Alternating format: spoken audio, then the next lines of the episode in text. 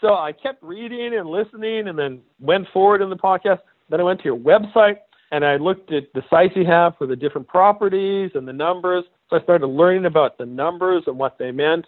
And being the skeptic I am and being a techie, I actually wrote a program to go and scrape your website and other people's websites and redo the calculations just so I could prove it out myself. And eventually I came to the conclusion that real estate is a great deal.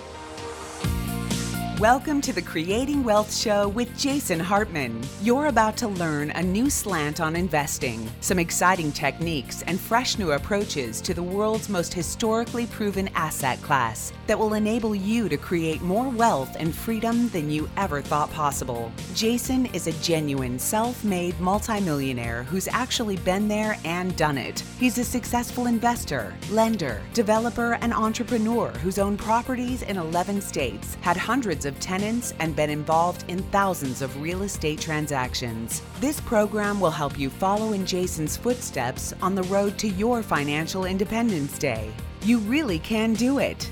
And now, here's your host, Jason Hartman, with the complete solution for real estate investors.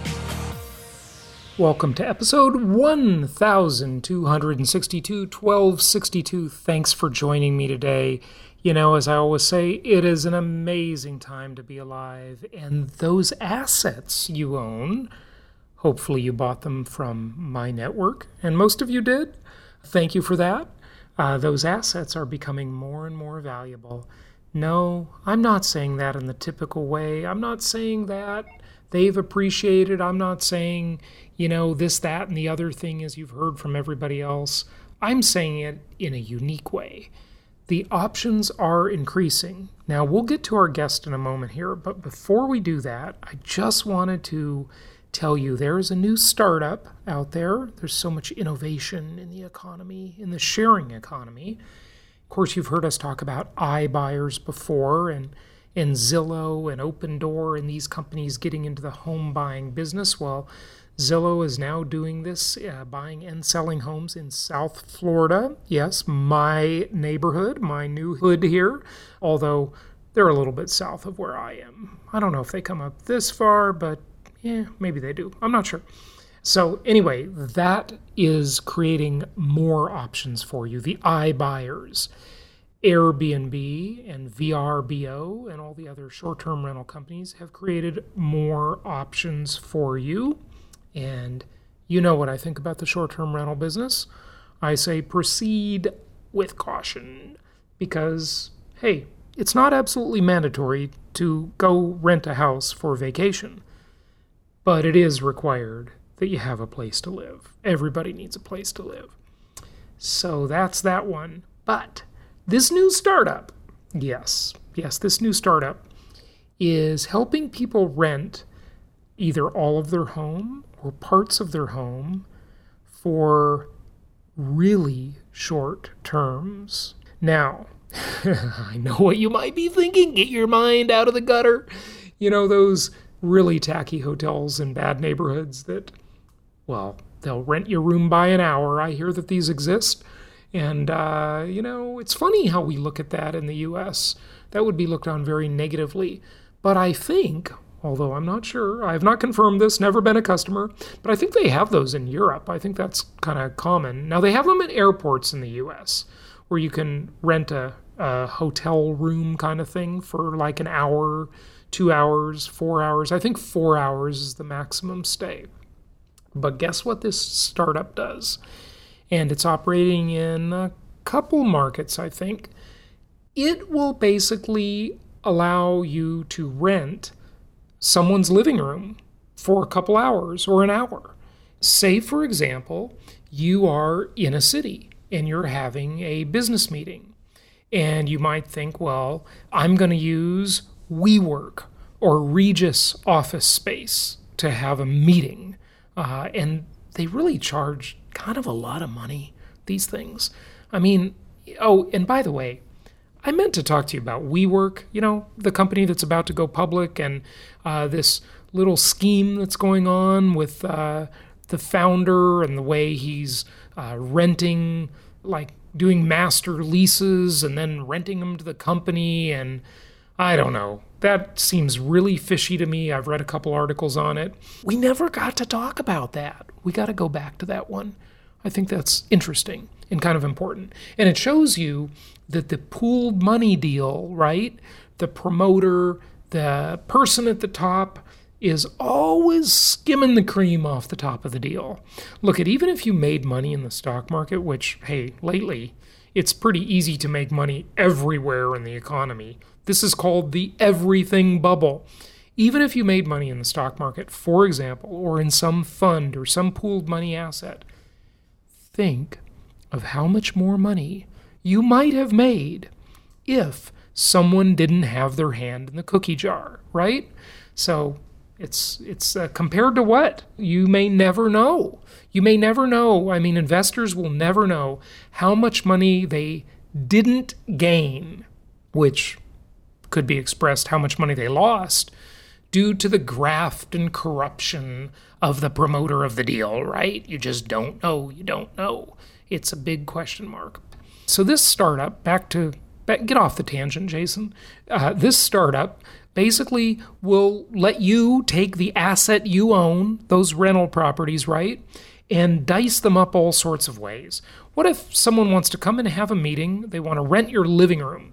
What if a YouTuber wants to rent your kitchen?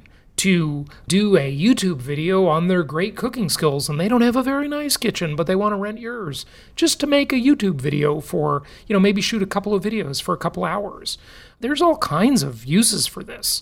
So it's really interesting, you know, when you own the asset, you are in control of something that is very valuable in many different ways, not just the traditional way that we all think of it buy and hold long term rentals, which of course is the surest bet. It's the one I like best. It's simple, but I'm just telling you that there is so much going on in the world, and technology is enabling so many of these things, like the iBuyers, like Zillow now in South Florida buying and selling homes and this new startup, and forgive me, I don't remember the name, where you can rent someone's living room for an hour, or uh, you can take a living room that you have, maybe uh, in a vacant house, maybe in a short term rental that you own. And instead of just listing it on VRBO and Airbnb, you know, maybe you purchased a short term rental through our network. Uh, maybe it's in St. Augustine, where I'm looking at one myself right now. Maybe it's not being occupied that day or the people haven't checked in yet and someone just wants to use it for a couple hours and have a meeting there, right? You know, there are all kinds of options. You know, think about all the other ways when you look around the world that we have learned to utilize assets that were formerly dormant. Okay, all the bicycles, the automobiles, I mean, these sharing economy car rental programs like Turo, where you can, uh, oh, and listen to this. Remember that lousy Tesla I had? The second one. The first one was all right, but the second one was a disaster. I hated that car. It was my worst car. And I finally, after complaining enough, I got Tesla to take it back. They bought the car back. And so, you know, they finally did the right thing, but it took them 10 months to do it, right? So Tesla gave me a refund. They canceled the lease on the car, you know, picked it up, and I was grateful that they did it. But what's funny about it is I wanted to try the sharing economy, and I listed that car on Turo. And wouldn't you know it, the crappy luck I had, right? No one wanted to rent it on Turo. And I thought, okay, well, you know, maybe they only want to rent cheap cars, not $120,000 cars. Okay, fine. And then guess what? Maybe I told this story before. Some guy who's representing Oracle, you know, Oracle, the big giant tech company, reaches out to me through Turo and says, We saw your car in Turo, and for a convention that we're having, now this is back when I lived in Las Vegas, Nevada, for a convention we're having, we want to rent several Tesla Model X's to rent them just for I can't remember the time. I think they wanted for like two weeks. We'll give you five thousand dollars or fifty five hundred dollars or something like that. It was a really good deal. they said the only thing is we're going to wrap them. We want to wrap them and that means you know they want to put graphics on them and stuff and the car looked really cool and futuristic when it worked you know those d- stupid doors always oh was a nightmare anyway enough complaining i said i had to turn them down because i said if tesla wants to take this thing back i'm giving it to them i do not want this car anymore but had that been two weeks earlier, yeah, I know I could have rented it and uh, and used the sharing economy. So it's it's really interesting. Who knows what things will crop up next? Down the road in a few years, maybe someone will want to rent your backyard. You know, uh, hey, people do that now. A friend of mine has a big giant mansion. It's like 31,000 square feet. And he rents his mansion out uh, once or twice a month for weddings. Okay and and you know i went to a wedding once by the way uh, years ago with my girlfriend at the time uh, her friends were having a wedding a little hippie hipster wedding in a very well lower middle class backyard so those bread and butter rental properties you've been buying through our network for the last few years yeah you could even rent those out for a wedding couldn't believe it. So, you know, there's all different budgets for everybody. So, just an interesting thing. Technology is is changing so many things, gives you the opportunity if you want to ever exit your properties. I did an interview today uh, and we talked a lot about the iBuyers. I was being interviewed on someone else's podcast, but the host of that show uh, happened to be uh, talking about the iBuyers. And so we talked about that for a bit. So it's just really interesting, all of the options that are occurring. But in order to participate, in order to participate, there's one thing you have to have you have to have the asset, you have to have the piece of property. And once you have that piece of property, like I've talked about before, the great thing about income property is you can buy it and then you can continue to renegotiate the deal as long as you own it because you can refinance it. You can change its use. You could start out as a long term rental and turn it into a short term rental. You could do all sorts of things, right? You have all these options. You can refinance it and change the complexion of the deal when you do that. So, the thing that's required is you must control the asset. If you don't control the asset, you have nothing. So, you've got to control the asset. And buy those assets. Go to jasonhartman.com and take advantage of that and work with one of our investment counselors and have them find you the deals. I will be the first to admit the inventory on our website is very scarce. Be sure you're subscribing to the Property Cast, my Property Cast podcast. Whatever podcast platform you're using, type in Jason Hartman and look for the Property Cast where you'll actually get the performance of the properties in PDF format on your computer or mobile device. So, really, really cool. Yes, I know people will copy me. You weasels and scumbags for copying me. Shame on you, but I know you'll do it because that's what you do. But I'm the original. I had the first property cast. So make sure you subscribe to that so you get the updates on the newest properties. Work with your investment counselor, they'll help you. One more announcement before we get to our guest today Profits in Paradise. You heard it on Saturday when I gave that little talk about the power of visualization. I know that wasn't actually an episode number, it was just a bonus where I talked about that for 17 minutes or something a couple of days ago. I announced Profits in Paradise. Yes, our annual Profits in Paradise event is coming up in beautiful Orlando at an absolutely stunning, spectacular resort property and I got you a great deal on the rooms. So that is coming up. We'll have all the details on our website soon, but save the date, mark your calendar, October 26th and 7th, Saturday and Sunday in Orlando. We'll look forward to seeing you there. And without further ado, let's get to our guest.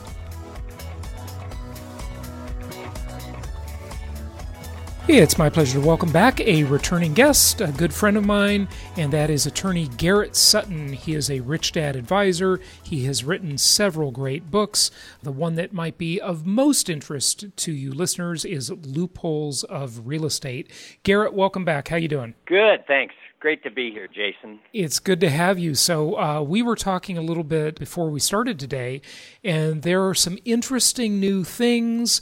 We want to talk uh, at least about series LLCs for uh, asset protection and estate planning purposes. And I, I, know what you think about those. We'll dive into that. There's some interesting, I guess, new law out on the issue of taxation of a trust. And then um, California, they're always up to no good. Probably a couple other things. So, uh, where would you like to start? Well, let's start with the two uh, U.S. Supreme Court cases.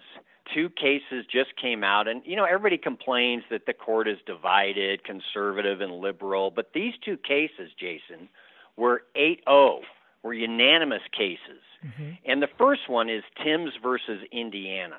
And this deals with the Eighth Amendment, which bars excessive civil forfeitures.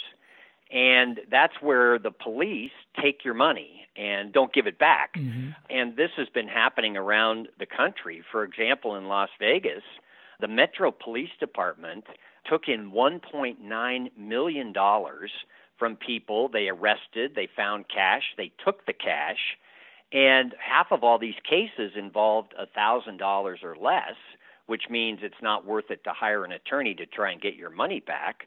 And so what happens is the charges are dropped, but the police keep the money. Wow. And this is called policing for profit. Yeah. And it's become a problem around the country. Oh, yeah. And so in the Timbs case, Tyson Timbs pleads guilty to selling heroin. All right? Okay. So he pleads guilty and the penalty for that is ten thousand dollars. All right. Well, instead of accepting ten thousand dollars, the state went after his Land Rover, which is worth forty-two thousand dollars. Mm-hmm. So instead of getting ten thousand dollars, they get a forty thousand dollar car. And you know, give credit to Mr. Timbs and his lawyers; they fought this all the way to the U.S. Supreme Court. The Indiana Supreme Court said, well, federal law doesn't apply to our state law, which I hate seeing. Of course, federal law, the Constitution applies to state law. Yeah. The U.S. Supreme Court said the, the federal government and the state government cannot engage in excessive civil forfeitures. And so this is a great case that is going to help stop these police departments from taking people's money and not giving it back. Garrett, I have long said that police are just modern tax collectors nowadays. They have militarized, they have military weapons now. So that's another topic, but it's scary uh, in in many ways. Um, but but they have basically deputized police as tax collectors. And they do this through the form of, of tickets, citations, DUIs, whatever, all under the guise of public safety and protecting us. They do the same thing with gun control laws, of course. Much of it is legitimate, but there is a line when it just becomes a for profit enterprise. I mean, you go to some of these cities, and clearly you can see that the business of parking citations is a hugely profitable business. One of my uh, friends in Arizona fought against these unconstitutional speeding and red light cameras and mm-hmm. discovered all sorts of abuses where these companies basically would get into business with governments and everybody was profiting and the citizens were getting absolutely screwed you know what they did there they sped up the yellow lights right they, they made Instead them shorter of having in other words eight seconds yeah. they'd switch it to four seconds right. and everybody would be guilty because they could give more tickets but also right. they're actually endangering people by making right. the yellow light shorter right yeah it's just uh, you know, it's like the Watergate informant Deep Throat said, follow the money. It's always about follow the money, which is uh, right. Sad, really. But on the forfeiture thing, you know, why should everybody listening be that concerned about? I mean, look, you know, nobody listening is selling heroin, hopefully. Everybody's law abiding citizens, at least for the most part. Should we really care? Like, does this really yes. matter? Tell us why. Yes. So there was a case in Humboldt County, which is in the middle of Nevada, and this uh, fellow is driving through the county on Highway 50, loneliest highway in the world, and he gets pulled over by the Humboldt County sheriffs. and he has done nothing wrong. He doesn't have a tail light out. He doesn't. Ha- he's he's done nothing No, wrong. no probable cause. In other words, no Okay. probable cause, and he happens to have ten thousand dollars in cash in his car. Well, oh, and if he had if he had nine thousand nine hundred ninety nine dollars, they'd accuse him of structuring. I, I don't know. I think they would have taken it. But because he had uh, 10,000, Anyway, so yeah. he's got cash in his car that he won in a Reno casino, Uh-huh. and he's driving back to Salt Lake City. Okay, What's wrong with transporting cash in your car? across state the Humboldt lines. County uh, detectives don't took it. Okay, He was not selling heroin. He was not doing drugs. He was just an innocent civilian Uh-huh. driving across the state of Nevada, and the deputies took his money. okay. And so this can happen to anyone, Jason. well, are you saying they illegally took his money, or they Yes. used it under they did it under a seizure uh, rule? They seized it based on suspicion of a crime, Oh my God. the transporting of cash, and they assumed that he was involved in some sort of criminal activity because he had so much cash on him.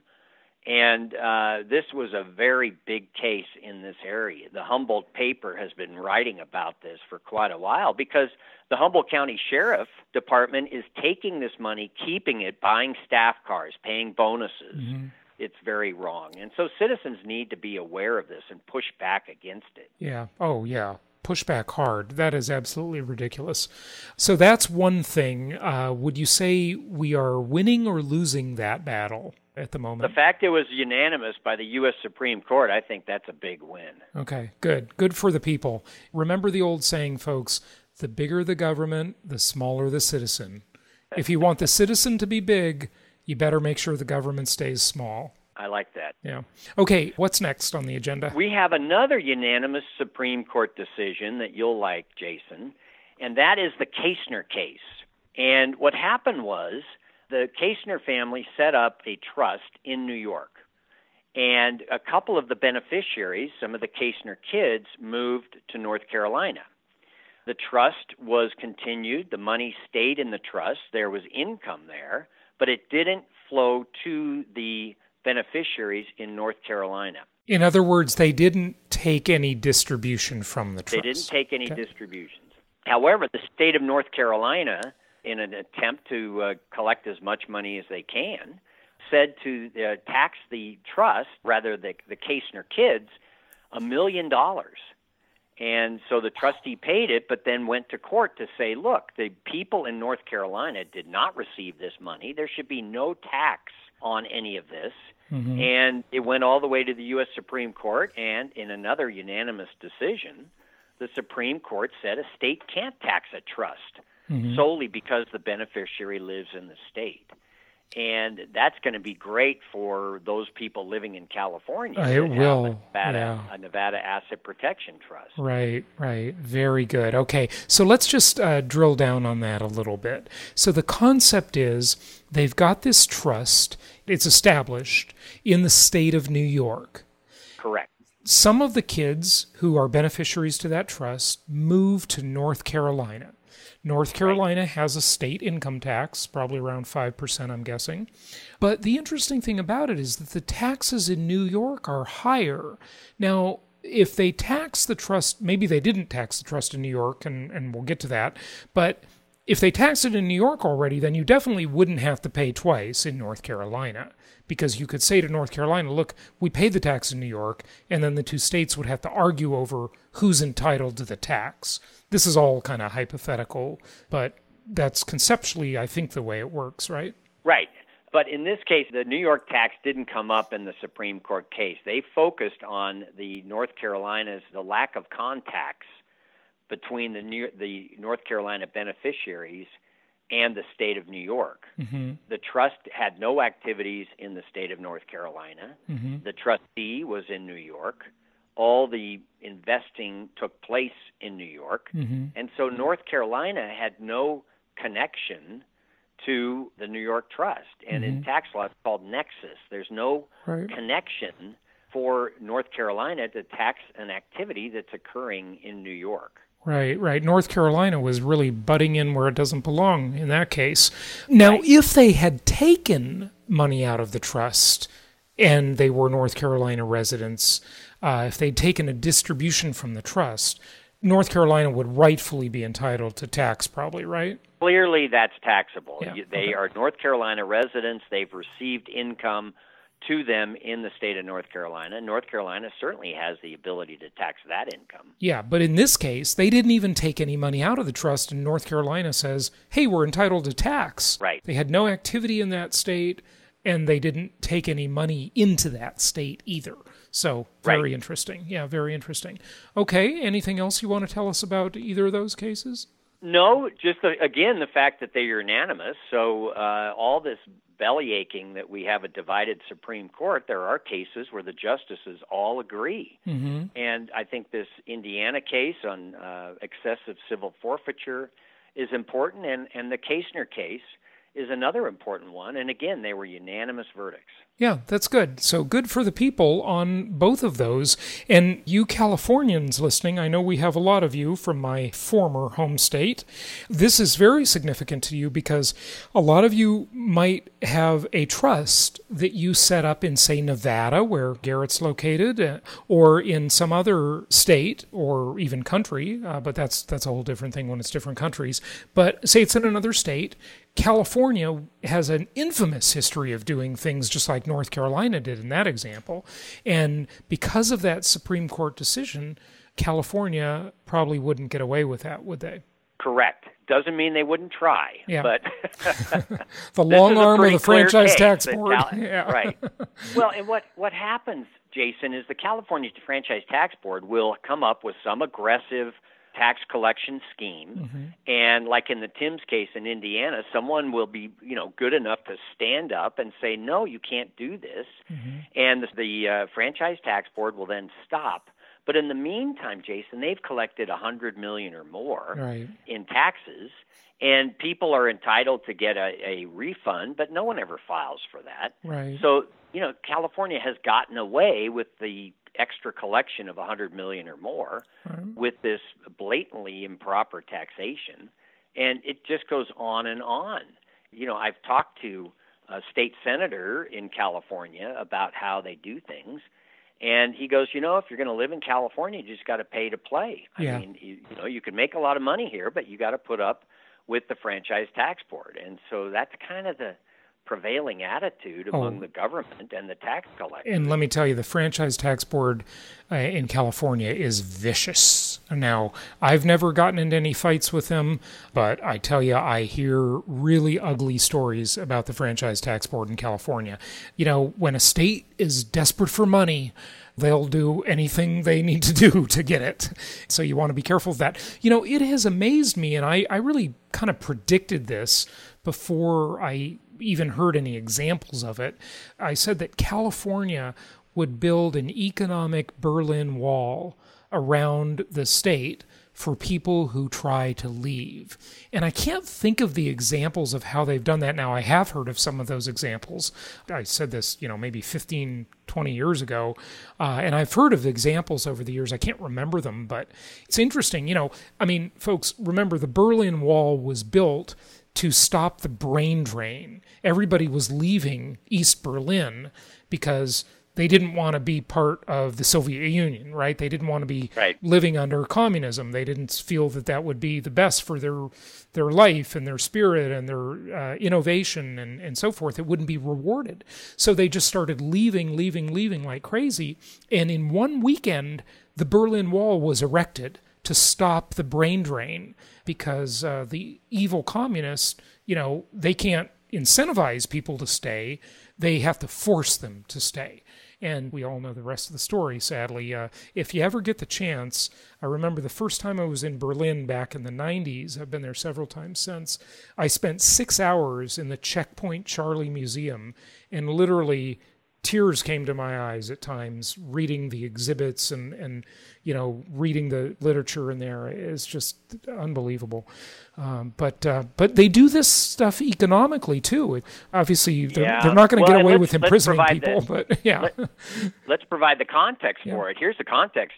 California, the San Francisco Chronicle, to their credit, forced, had to go to court to force the California pension system to reveal their finances. Mm. And it was revealed that they are a trillion dollars underfunded. Yikes. Meaning they've promised X, they've collected Y, mm. and the mm-hmm. difference is a trillion dollars. How can a state make up that's a, a trillion, trillion, with a T. that's not that's not a billion yeah. with a B. That's a trillion with right. a T. And so you have this state bureaucracy that knows that their pensions are being affected, right. and they are trying to collect as much money as they can. You know, it's really incredible what they do. The Wall Street Journal looked at the California Franchise Tax Board, and their term for how this government agency worked was lawless taxation. Yeah. That's what it is. If you're still in my former home state and you're listening to this, what I have said for many years is look, I know you can't do this tomorrow. It's not something you do, but just start planning. Start getting your mind focused on the idea, assuming you want to and you agree with me. Maybe maybe you think it's worth it to pay the freight and live in California. I paid it for years and I just at some point I just felt it wasn't worth it anymore. And I left in 2011. So make a plan that's maybe your 5-year plan to move to a state with low or no taxes. You'll find that the cost of living is much lower, the environment is better, people are less stressed out because they're not so burdened by the cost of living and the cost of taxation. It's just better, in my opinion. So put your mind in that direction. You can always come back to California and vacation for one day less than six months, and you should be okay. yeah. yeah. No, there are a lot of reasons to live in California. It's a nice place to live, but the you know the quality of life in cities like San Francisco and Los Angeles it's terrible. is decreasing. Oh, decreasing is an understatement. yeah. it's yeah. it's it's pretty bad. Yeah. yeah. but there are certainly some nice areas. Look, I lived in Newport Beach and La Jolla. Those areas are very nice. Uh, but right. Uh, yeah. Let's talk a little bit about just any of the lessons from your great books. You know, any other strategies you want to share with people in general, or or any other sort of current events. Whatever, take it wherever well, you want, Garrett. At the top, we mentioned series LLCs. I'm not a fan of them. I've written about them in the book Loopholes of Real Estate. But we kind of have a new development, Jason, and that is banks when they're loaning to series LLCs. And just briefly, the concept of the series LLCs you have one entity, and then you have a duplex in series one and a fourplex in series two. And so you don't have to set up two separate LLCs. You have the series LLC owning two separate properties. And the idea is there's this internal shield of liability so that a claim brought against the duplex doesn't affect the fourplex as if there were two separate LLCs. We don't have any cases on that, which is one of the reasons I don't like it. But what we're seeing now is banks, when they loan to a series LLC, are trying to be able to get the equity in not only the property they're lending on, the duplex, but they're trying to get collateral on the fourplex, which is a separate property. And so you have to be very careful on the documentation. If you're using a series LLC, you won't be using our firm because we don't set them up. But if you are using a series LLC, just be careful that the bank is not getting security over the two properties when you intended for it just to be a loan on the first property, the duplex, for example. So that's something that people need to be aware of. Yeah. Some people might have been confused by the way you said that because you said the duplex and the fourplex, like they own two properties, they're in a series. It might be better to just use a bunch of single family homes. Say you have a series LLC and you've got right. 10 single family homes. So you make what's called a child series Okay. Think of it like an organizational chart in a company, for example, or the military, right? You've got this mm-hmm. this one series LLC at the top, and then below it you've got 10 things under it, the child series, right? Right. And when you do that, you've got this in your example, the duplex in one, you got another property that's a fourplex and that's in another in another of the child series, and you borrow against one property in one of the series, and the bank says to you, look, we're not just going to allow this child of the series to be liable for the debt. We want to make the entire parent, I guess, forgive me if I'm using the wrong words, Garrett. Just oh, correct you're me. right. Yeah, the entire parent, parent yeah, liable. provide collateral Yeah, and right. liable. Right. I don't blame the lender for saying that. I would do the same thing, but uh, it's not good for the borrower who might believe that they have the firewall between the child, right? Each child in the series. Right. Yeah. And it could be, you know, it, you may not even know what's happening. They just the the loan docs are presented to you Mm-hmm. in the name of the parent. Right. Series LLC, which gives the bank uh, access to the equity in all of the child series. Mm-hmm. So you just have to be really careful on that. Be careful also, listeners, because there are a lot of promoters out there promoting various entity formation ideas and schemes. And, you know, a lot of this advice is just bogus. I mean, it really is. It's, sinful. laughable. It's, it is laughable. And you can really see right through it. You know, we had a presenter uh, speak at our one of our Venture Alliance meetings about series LLCs. And I liked the idea. I did not set one up. I don't have one, but I was I was very interested and I kind of got cold feet because I couldn't believe and you know, he may well be right. This may be completely accurate that you don't need a separate bank account for each child in the series. he Oh, said he- yeah, he was saying, I know I thought this is too easy. It can't be this easy, right? Uh, That's what I thought. He was saying it's just an accounting entry that it's this child versus that child, one bank account. And I thought, there is no way, if there was ever a judgment against one of those children in the series, it'd be one bank Right. account and one tax Right. ID number that they would levy. They'd get it all, right? Correct. And we don't have any case law saying that that is accurate. All right? So we're going into a new field. Right. And these series LLCs are fairly new, and we don't have a lot of case law fleshing out the terms and conditions.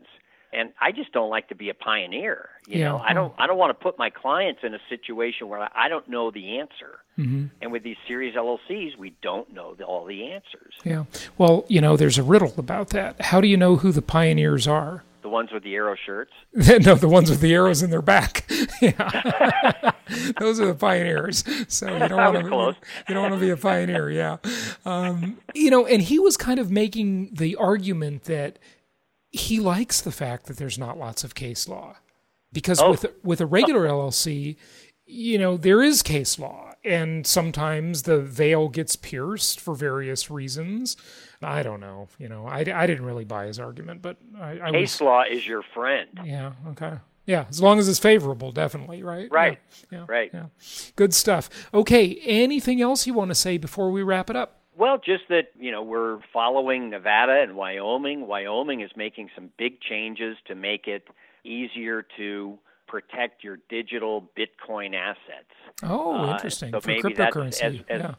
Yeah, as we flesh it out, we should uh, talk about it further. I'm not uh, all up to speed, but Nevada, I'm sorry, Wyoming Mm-hmm. has passed a number of laws. They're the they're in the lead as it, when it comes to states that are going after Bitcoin business and Uh-huh. being able to protect Bitcoin assets. Oh, interesting. Interesting. So Yeah. Wyoming wants to be known as a crypto friendly state, I guess.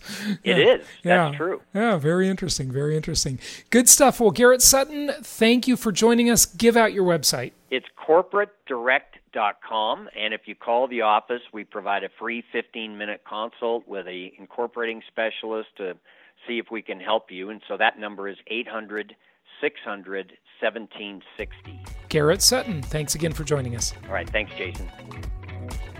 Thank you so much for listening. Please be sure to subscribe so that you don't miss any episodes. Be sure to check out the show's specific website and our general website, hartmanmedia.com, for appropriate disclaimers and terms of service. Remember that guest opinions are their own, and if you require specific legal or tax advice or advice in any other specialized area, please consult an appropriate professional. And we also very much appreciate you reviewing the show. Please go to iTunes or Stitcher Radio or whatever platform you're using and write a review for the show. We would very much appreciate that. And be sure to make it official and subscribe so you do not miss any episodes. We look forward to seeing you on the next episode.